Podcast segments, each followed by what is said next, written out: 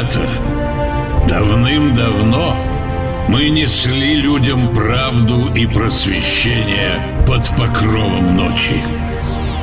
Но наступает новая эпоха. Эпоха созидания и веры в светлое будущее. И пришло время осветить темные углы, укрепить силу, разум и претерпеть трансформацию. Великий успех только тогда велик, когда его могут разделить многие. В постели с врагами. Так, ну что, всем здравствуйте. Это подкаст «Постели с врагами 18+». В студии свадебный ведущий Макс Чапаев и самый интеллигентный человек в мире Николай Иванович Проборов. Привет. Привет всем. Наконец-то мы собрались тут спустя некоторое время. И сегодня мы, наверное, поумнее, чем в очередной раз, и затронем очень серьезную тему.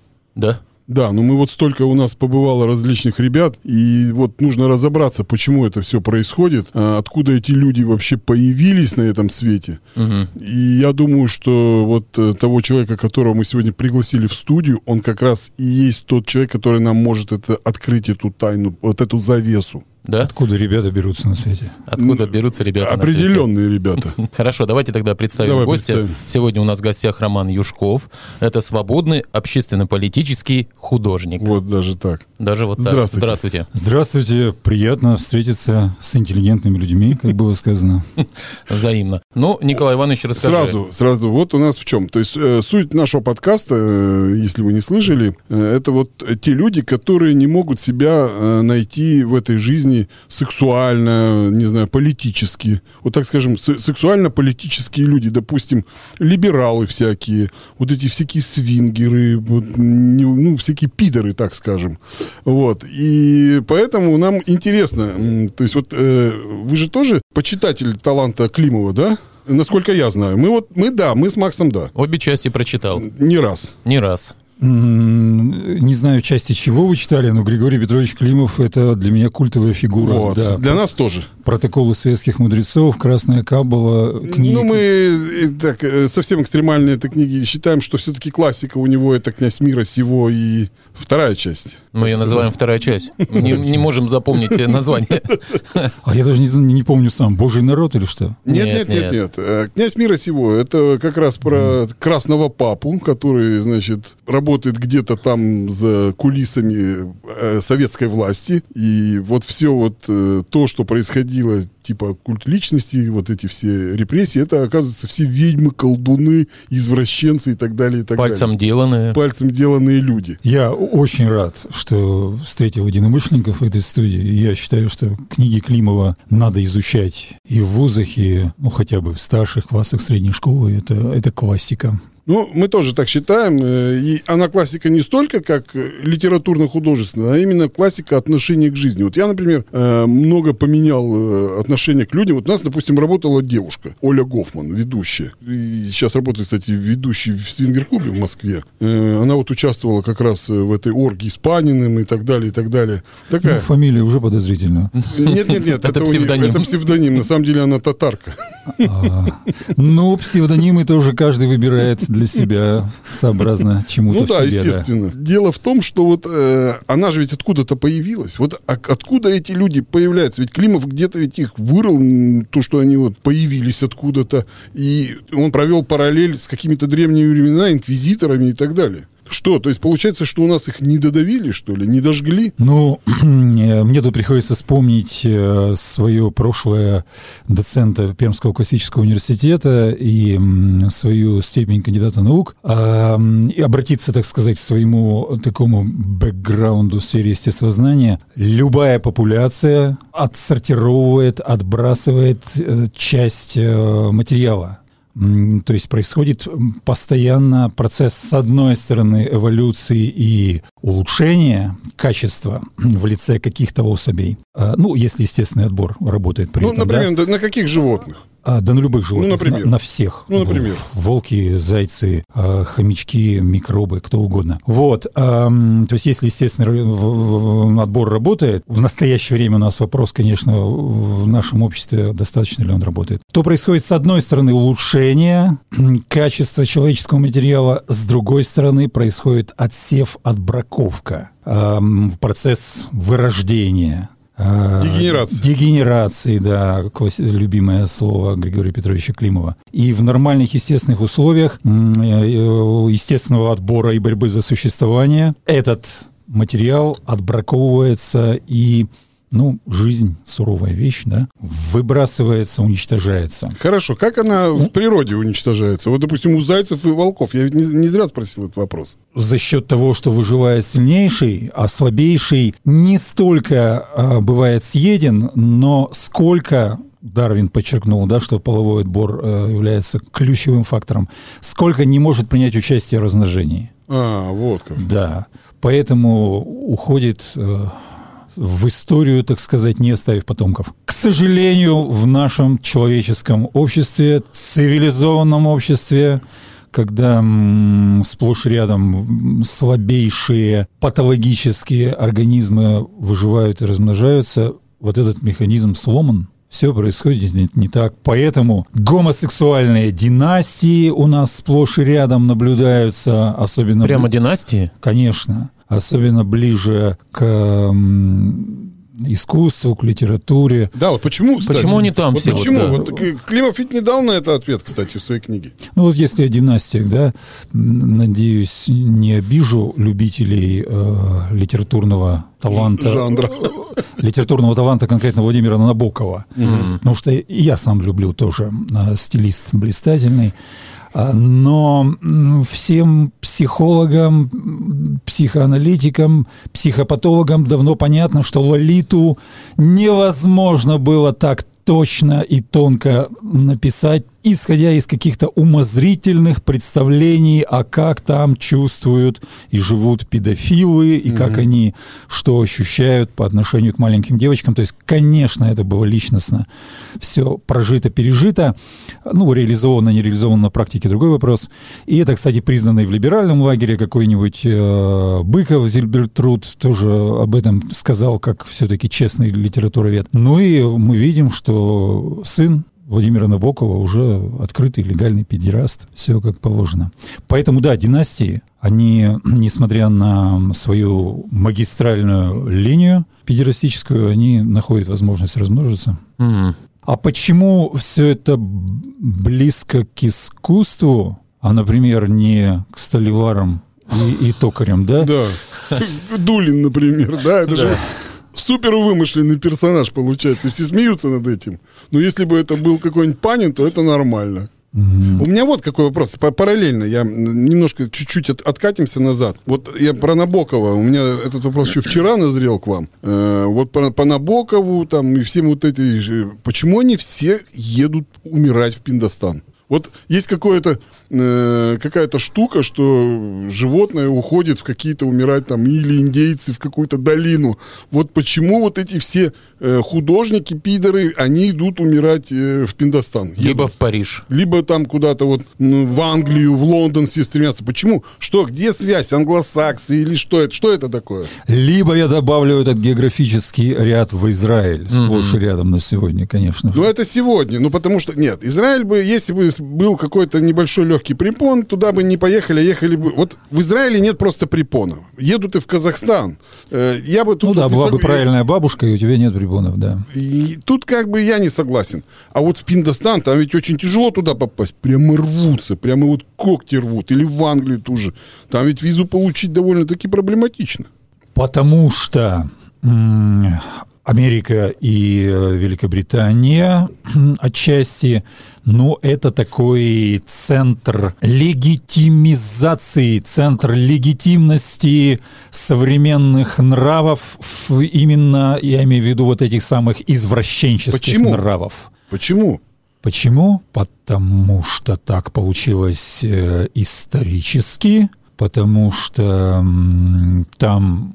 изначально в Америке особенно было некое такое голое цивилизационное поле, на котором можно было строить что угодно, и они там через какое-то время, задвинув таких достаточно консервативных, мы знаем, отцов-основателей США, они построили вот то, что им представлялось оптимальным, и ту систему, в которой они абсолютно и полностью рулят.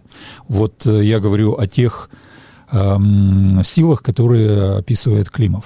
Они, конечно же... Но Климов сам туда уехал. Не, ну, понимаете, много кто куда уехал. Есть все равно какой-то здесь разброс, какие-то элементы случайности. Да, много я откачусь русских иммигрантов. Опять к Набокову. Да. Все равно надо смотреть на какие-то магистральные тенденции. Просто я откачусь к Набокову. Набоков, как вот вы все рассказали, он видел это все сам, и наверняка внутри души его что-то происходило. Но, может быть, и Климов тоже, раз вот он просто написал изнутри это все, потому что видел это сам как-то. Покаяние, может быть, какое-то к нему пришло. Как вы считаете?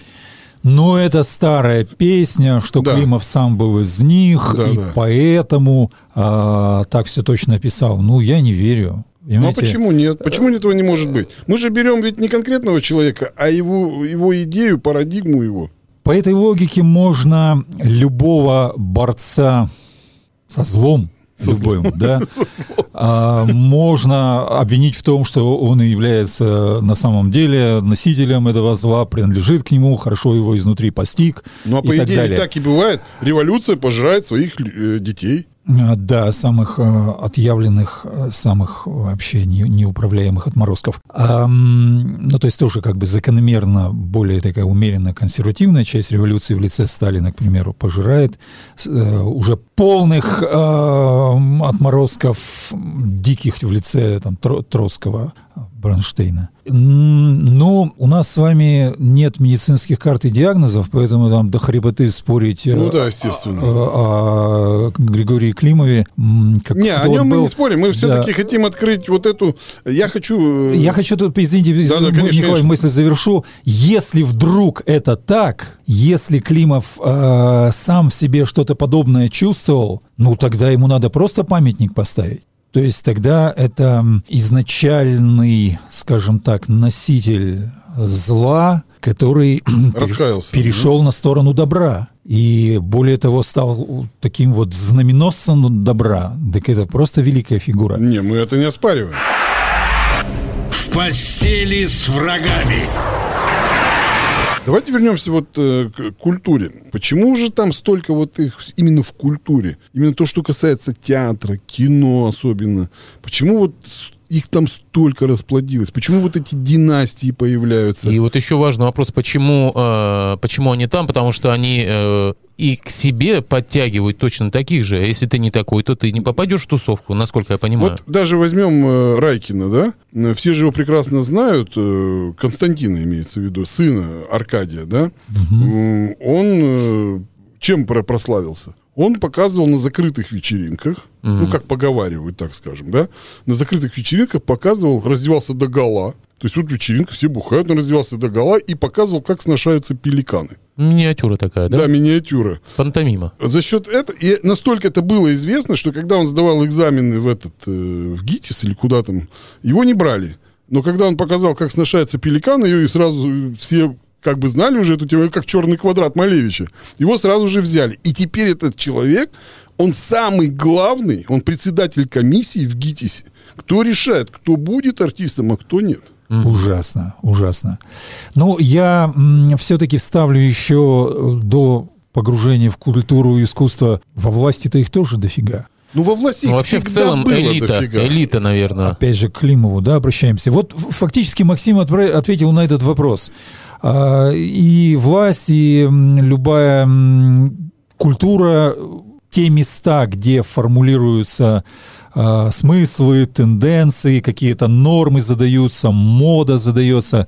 Это места элитарные. То есть это некие закрытые или полузакрытые клубы, куда обыватель, ну там средняя девочка из Урюпинска, окончившая школу, там мечтает попасть любой ценой, заплатив там что угодно, чем угодно. Вот, то есть... все, что касается таких элитарных клубов, там действует вы знаете, принцип «свои и чужие». А я могу объяснить, из-за чего это произошло, и почему в оконцовке происходят какие-то разногласия, канители, войны и так далее.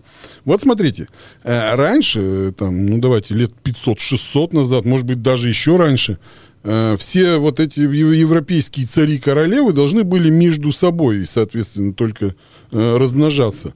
И круг, когда замкнулся, вот всегда же доказано сейчас наукой, что если кровь не мешается, то приходит дегенерация, да? И ведь эти элиты, они же рулят до сих пор. И когда человек чужой случайно попадает в эту... ну, так скажем, в эти элиты, сразу же начинается какое-то построение новой штуки. В принципе, ну, как показывает история, это все равно будет крах. Тот же Наполеон, да, вот эти все французские революции. Ну, даже не будем говорить там про Гитлера, да, вот он тоже свободный художник, там, типа его сейчас преподносит. Но на самом деле, что он был простой бедный парень так-то. Вот. Даже давайте дальше пойдем, что тот же там, ну, не знаю, наш президент, он из простой рабочей семьи. И они всегда бунтуют против вот этой всей вырожденной элиты. Но вот в Чехию возьмем, да, это же Австро-Венгрия. Я прожил там 12 лет и могу сказать, что вот там самая главная серьезная фигура во власти, да, это уже дряхлый при смерти, там, не знаю, Шварценберг. Кто такой Шварценберг? Шварценберг – это род Шварценбергов. Они еще, когда там 1100 год какой-то, да, они захоранивали вот своих подданных, и когда у них кончалось место, они выкапывали кости и захоранивали снова. И потом из этих костей они не знали, куда их девать, и они сказали, ну вот давай будем из этого делать мебель. И они, короче, из костей вот из этих делали мебель. И вот он до сих пор сидит там в парламентах, там решает вопрос, он самый богатый человек. То есть элита вот эта никуда не девается. А те люди, которые пытались как-то бороться, они все равно заканчивали свой путь. Вот. Ну, Николай, я могу сказать, что это немного такая тема спорная. Ну, произошла ли смена элит? Многие как раз культурологи и социологи вот четко фиксируются на моменте всяких там великих революций, французских, английских, русской революции и так далее. То есть большой период катаклизмов, когда монархии были поломаны или сильно-сильно ограниченные права, и на их смену все-таки во многом пришли Рокфеллеры, Ротшильды, Морганы и прочее.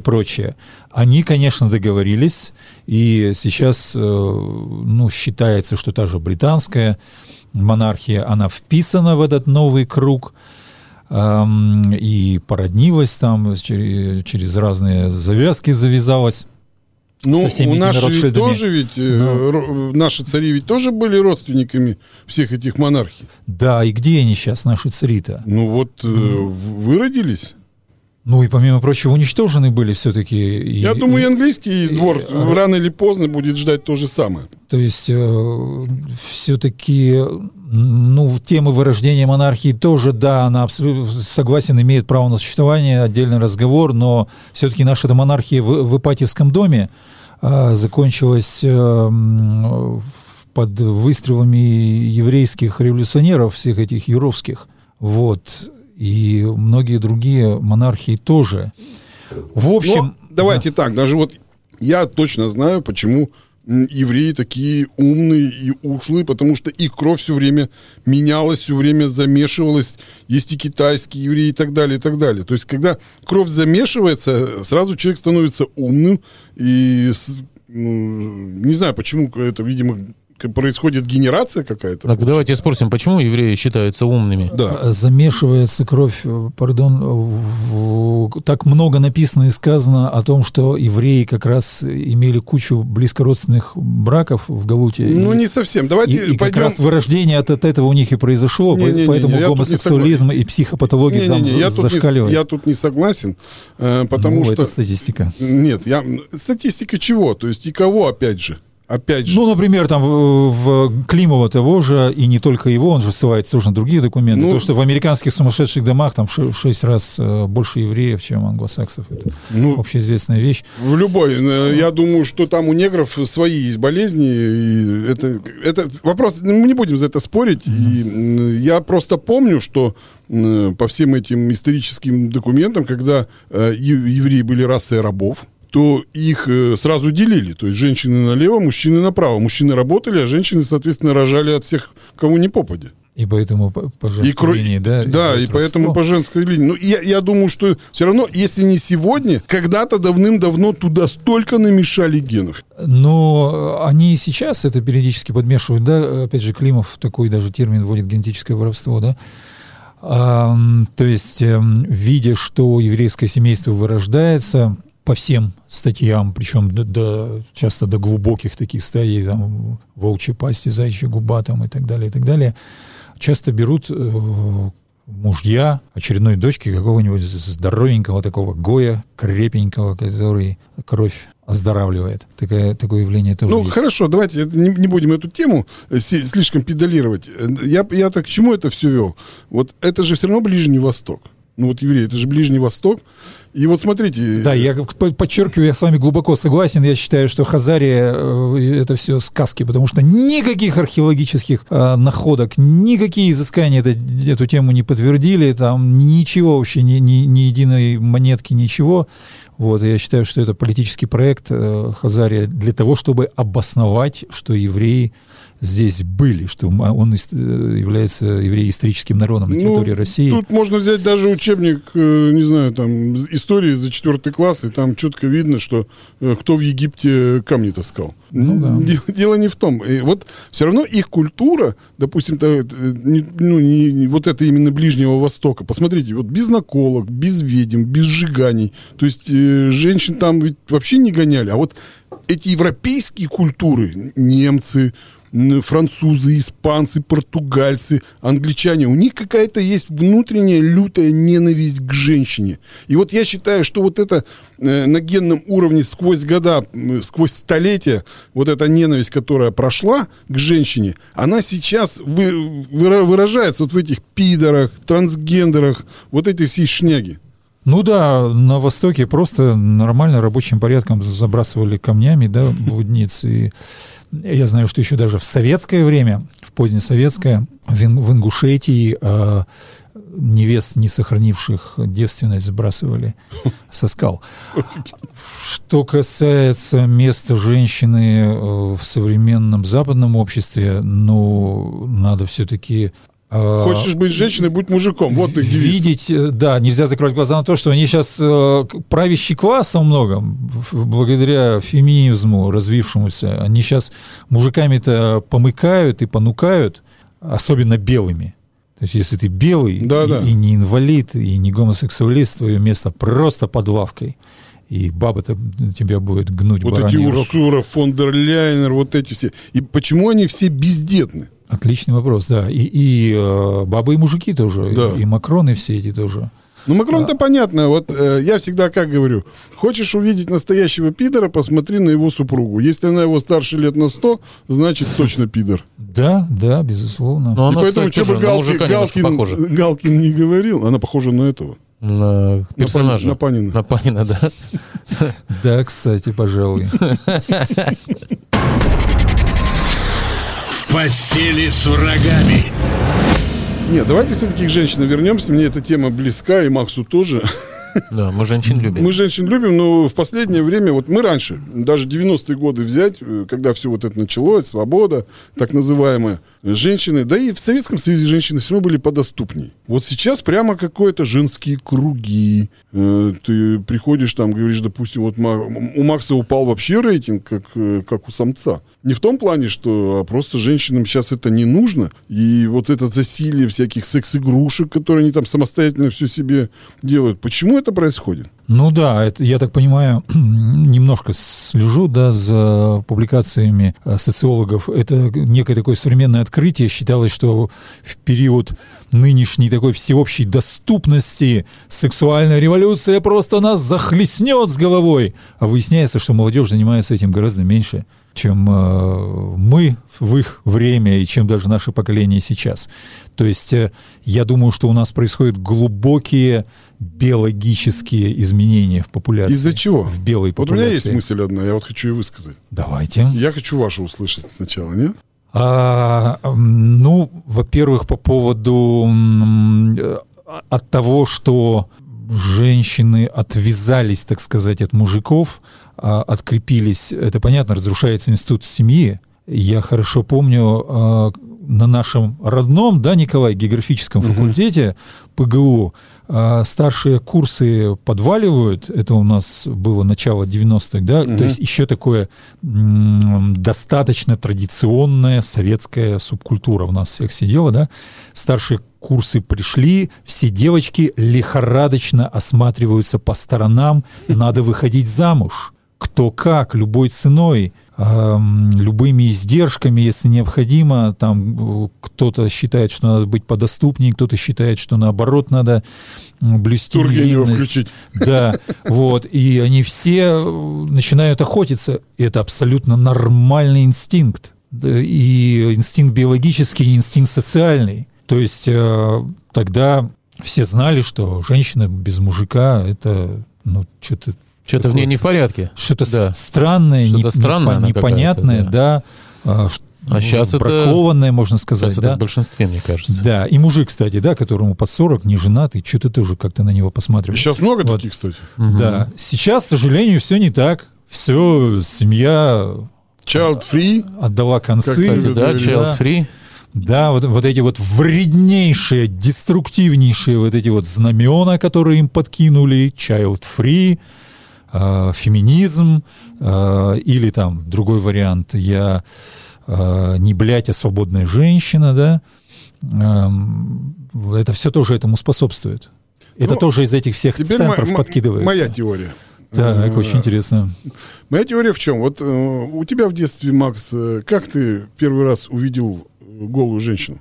В кино каком-то. В кино? Да. От 16 лет, в кинотеатре? Ну, где-то там, да, наверное. Скорее всего. Ну, не знаю, «Москва слезам не верит», например. Ну, к примеру, то есть, и все, и у тебя какие-то фантазии, ты как-то что-то... Ну, я еще как минимум 2 раза на этот фильм сходил, например. Да, у нас в школе были карты. Вот кто-то принес карты с голыми тетками, там очень лохматые у них. Ты были. О доступности сейчас, да, будешь говорить? Да, и у нас, естественно... Ну, и о радостях было. Нашего советского детства, это уже хорошо. А во времена богатырей я слышал, что даже щиколотка могла с ума свести мужика, да. Щиколотка женщины. Да, потому что это было недоступно, и Петрушка-то ждал, как бы, вырваться на свободу.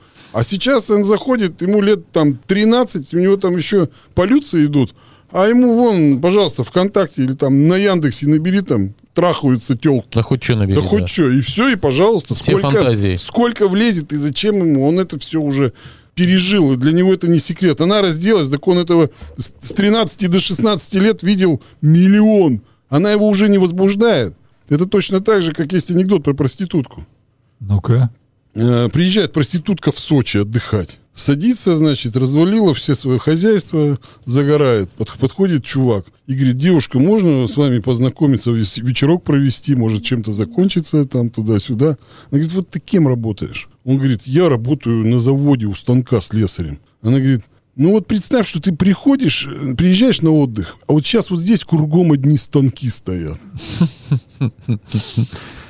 Да, Николай, в этом есть своя правда. Конечно, своя часть правды в этом, безусловно, присутствует. Я хорошо помню свои подростковые годы, когда на уроке вдруг пришло слишком много наших старшеклассников, то ли параллельный класс там позвали на какое-то мероприятие, и нас уплотнили за партами, и ты садишься и касаешься своим запястьем соседней девочки. Ее... Ну, мы щупали девок. Ну, это называли мацать. Мацали. Ну, такой элемент культуры, да, тоже, естественно, был, но... Я думаю, что это мы больше познавали друг друга. Потому что дальше мацанье никуда не шло. Просто ой, дай ущипнуть. И что? Ну вот, то есть это вызывало вообще волнение невероятное. Да. Весь спектр чувств пушкинских, тургеневских, ну и ниже, да? В всяком случае, это были сильные эмоции. У кого-то более поэтические, у кого-то более плотские, но тем не менее. Сейчас я... познание ради смотрю иногда порнушку в интернете, благо, что ее подсовывают везде, да, на каждом углу. И пару раз попадал на то, как какие-то старшеклассники занимаются групповым сексом там, в школе, в классе, где-то оставшись вечером. Еще это уроков. Преподносят, как будто это скрытая камера. Ну да. Это все так вяло у них, в прямом и в переносном смысле, так скучно. Видно, что их, видимо, попросил там кто-то, товарищ перед камерой, ребята, это сделать. Да. Они какие-то сонные, квелые, неэмоциональные. Глаза у них не горят. Для девок видно, что это там 59-я попытка, да, эксперимент со всей школой, там уже это произошло без камеры. Вот для парней это тоже, ну, какое-то такое, ну, типа запретное, но унылое при этом занятие. Вот, я поэтому согласен, да, что-то происходит, в том числе на биологическом уровне. Ну и, соответственно, это же выгоняло людей на улицу, то есть идти, знакомиться, как-то встраивало социологию в общество. Мужчина, женщина, а сейчас и социология-то нет, зачем? Вон она там вся на картинке с 59 кадрами школьников. Да, безусловно.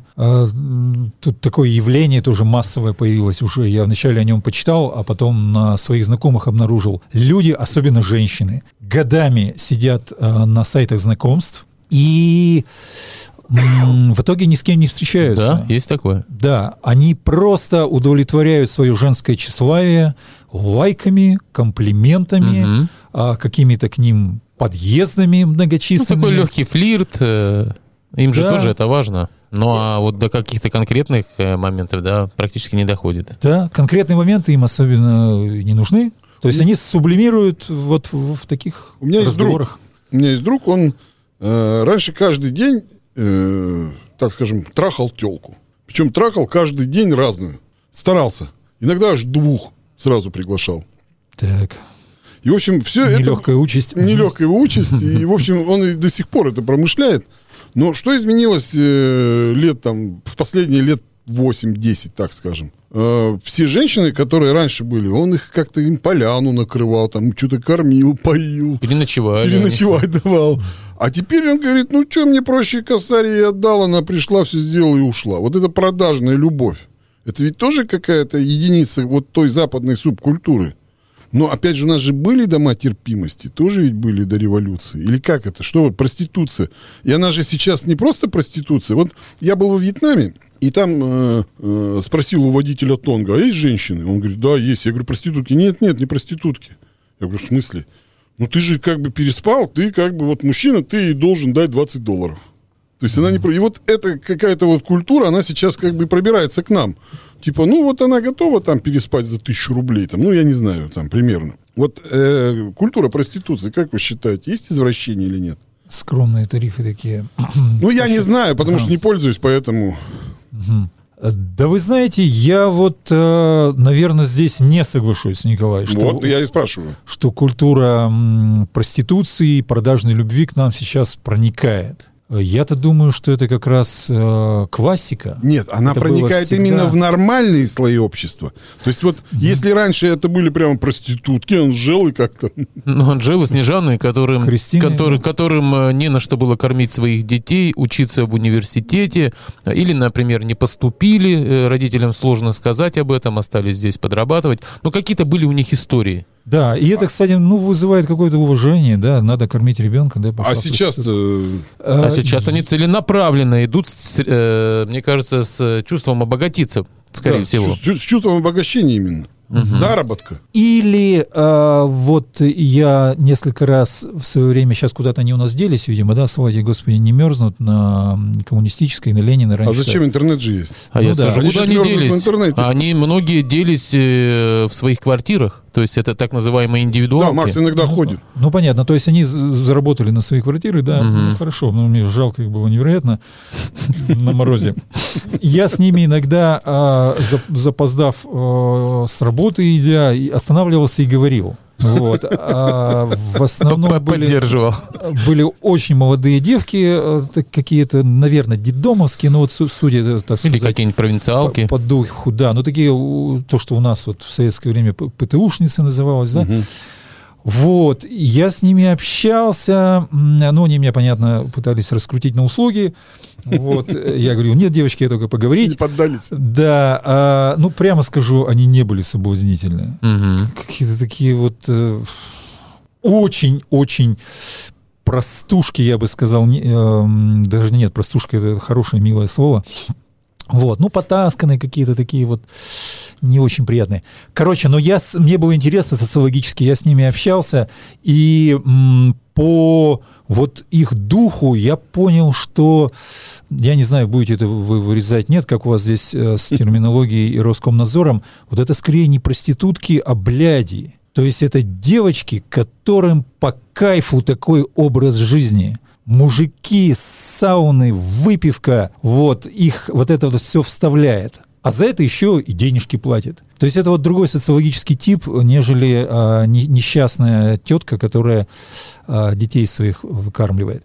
А вообще, наверное, я полагаю, что проникновение вот в наш быт, так сказать, в повседневную практику вот этой вот продажной любви, о чем вы говорили, Николай, я думаю, что это вестернизация, потому что на Западе всегда с этим было проще. И еще там в 80-е, 90-е годы, ну вот после того, как у них сексуальная революция отгремела, мне рассказывали живущие там люди, в частности, там ведь много русских таксистами работает, да, что обычной практикой для них является, когда, ну, такой частой, когда молодая девушка за поездку на такси расплачивается минетом. Быстренько предлагает, все, презерватив, все, хотите, типа, вот, я что-то предпочла бы, да. Вот, и это у них обычно и нормально. Вот это такая практика. К нам и проникает. Да, у нас такого не было, да. Практически никогда. Вот это, видимо, к нам приходит. Постепенно. Да, я на это смотрю с ужасом, потому что думаю, ну, все вообще к нам от них приходит, к сожалению. Запад — источник нашей легитимности, наших, к сожалению, там, ценностей, моды. Вот эти волны к нам перекочевывают. Может быть, с весны не идущим вот этим конфликтом, войной большой, это как-то оборвется. А вы видите, что вот я, кстати, начал замечать, что, по крайней мере, таких подобных людей, благодаря тому, что сейчас происходит в нашей стране, ну, как-то мы их видим, то есть они как будто бы выходят на поверхность. Пена. Да, пена вот эта своеобразная, то есть кто-то уезжает, мы их видим, кто-то высказывается, да, кого-то ловят где-то там в институтах или еще где-то, да, то есть об этом люди сейчас говорят, и вот эти люди как бы проявляют себя. Да, война все проявляет, это давно известно. Я мысль свою завершаю. Я очень боюсь, что вслед за вот этими разными тенденциями, изменений вот этой вот половой, межполовой сферы к нам придут вот эти абсолютно бесполые, уродливые, потерявшие первичные женские признаки немки, что наши женщины станут такими же. Вот с этими немытыми головами, да, в бесформенных мешкообразных штанах. Так уже появляются такие, вот, особенно в молодежи много такой. Ну вот пока что, слава богу, немного, в основном все-таки наши девочки, по-моему, еще хотят сколько-то привлекать внимание мальчиков. Хотя мальчики-то уже, сами непонятно, что внимание привлекают. Тогда вот я все-таки... Борьба за мальчиков кругом. Вот мы всегда грешим, там говорим... Как-то любят говорить, что во всем виноваты евреи, или там японцы, или китайцы, неважно. Вот в моем понимании все равно виноваты англосаксы. В постели с врагами. А мы переходим, я так понимаю, к евреям. Ваше мнение, что вот это они, вот все, собственно говоря, рулят миром, получается? я абсолютно уверен, что в том самом, условно говоря, мировом правительстве, угу. которое, наверное, конечно, не формализированный, там, кабинет министров там, и так далее, а некий клуб угу. людей, которые собираются и решают, куда мы дальше, ребята, руль поворачиваем. В этом мировом правительстве абсолютное большинство людей, конечно, евреи. Да. Ну, давайте опять же поспорю с вами, уж раз я сегодня в оппозиции. Вот смотрите. Раньше был Ротшильд, там, не знаю, Рокфеллер, еще кто-то, да, которые рулили бабками. Я не говорю раньше 100 лет назад, я говорю там лет 20 назад. И вдруг появляется там в 2010 или 2011 году небольшая маленькая компания, называется там BlackRock. У нее небольшие деньги, там $10 миллионов, да, проходит 12 лет, там, ну, в районе 12 лет, и теперь это самая крупнейшая компания инвестиционная, которая владеет, управляет почти $12 триллионами. То есть вот буквально... И что самое интересное, вся эта структура никому не принадлежит. Ни евреям, ни немцам, никому, ни англосаксам. Там есть 15 тысяч топ-менеджеров, которые работают. И она просто никому не принадлежит. То есть, как это, роботы победили, да, шел 2225 год. Я считаю, что сейчас мы вот зря уходим вот на этот низкий уровень. Все равно в мире рулят бабки, деньги. Проститутками, войнами, не знаю, там, хоть чем. Вот от мала до великого, как говорится. Рулят просто бабки. Они живут уже своей жизнью. И сейчас вот эта система, которая увидела свою угрозу себе, она сейчас и создает вот эти моменты, которые есть. А люди — это уже пешки. Я считаю, что бабки. И бабки, они не имеют национальности. Еще скажите, преступность не имеет национальности, да? Ну, а что имеют? Ну, а этнические криминальные группировки – это что, вымысел, что ли?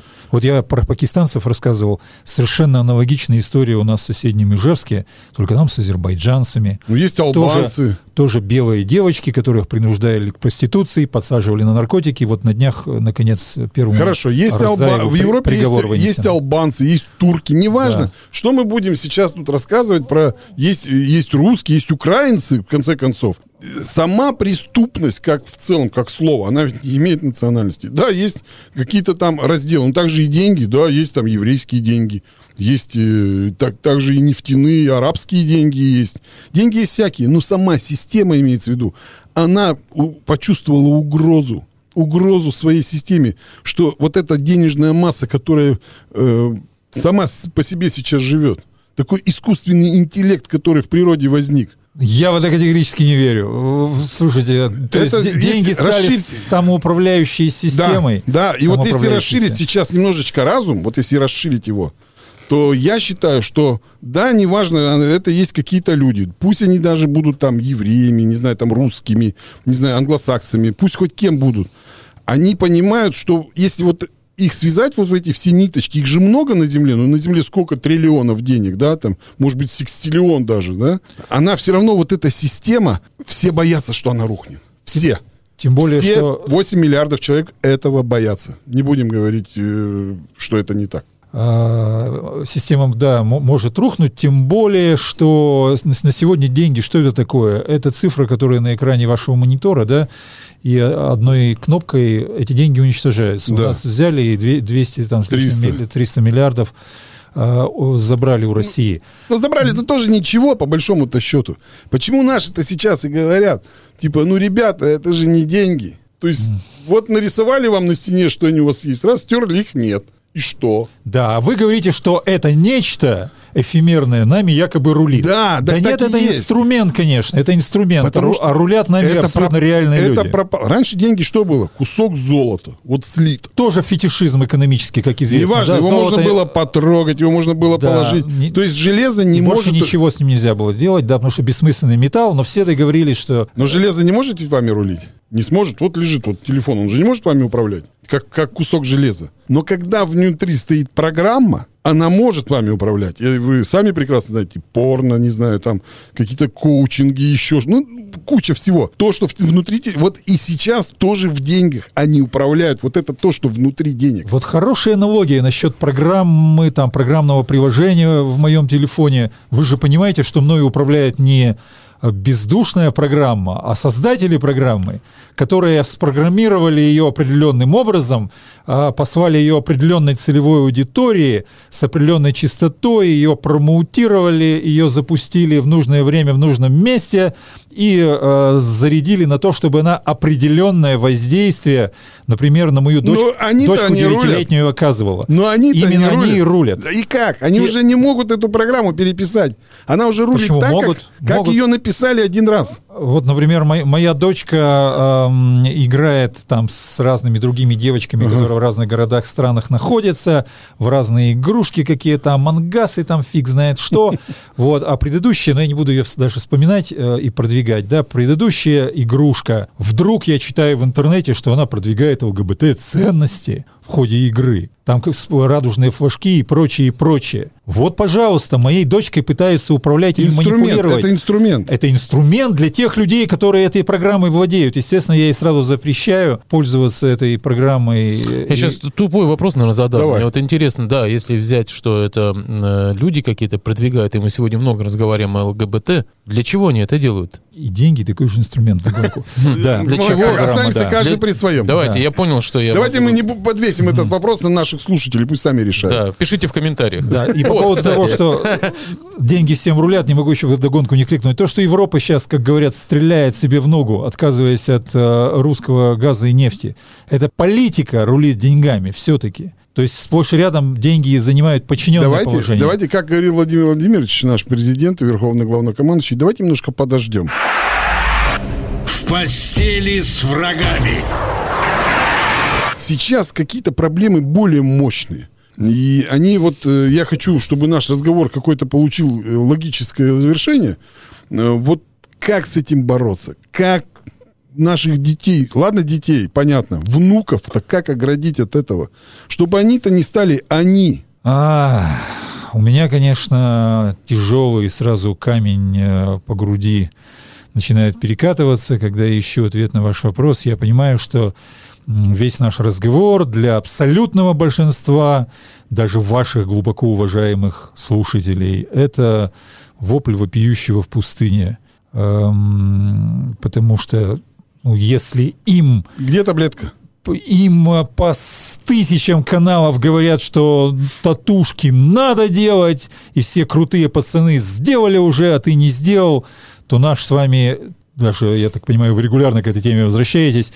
Ваши периодические эфиры, спасибо вам за них огромное, где вы говорите, что татуировки – это вообще позорное клеймо идиота. Я боюсь, что нам с вами удастся докричаться, ну, до какого-то очень малого процента людей. Поэтому, когда мне говорят, что делать и где таблетка, я понимаю, что общество в целом не спасти. А цензура? Речь может идти уже только об индивидуальном или каком-то мелкогрупповом спасении. А если цензуру ввести? Вот чтобы не было хуев в Яндексе. Вот Яндекс, это же тоже инструмент какой-то, ведь вот с этой системы денежной. Вот я почему и говорю, что нас спасут рамки. Рамки того-то и сего-то. Да, по крайней мере, затормозят нашу цивилизационную смерть. Ну, ладно, давайте закончим на том, что все-таки мы, как обычно, остались при своем мнении. Вот, и... Давайте посоветуем нашим слушателям все-таки почитать Климова, хотя бы «Князь мира сего», да? Да, ну и вообще ваше мнение в комментариях приветствуется. Мы, кстати, никогда об этом не говорим, нам никто ничего и не пишет. То есть, ну, кроме того, что понравился разговор, хороший гость. Вот ваше мнение хотелось бы по этому поводу понять, потому что сегодня эфир был, ну, не сказать уж прям сильно веселый, такой более серьезный, информативный, с различными там мнениями. Поэтому ну, давайте... Нужно. Ну, конечно, конечно. Спасибо, что пришли, Роман.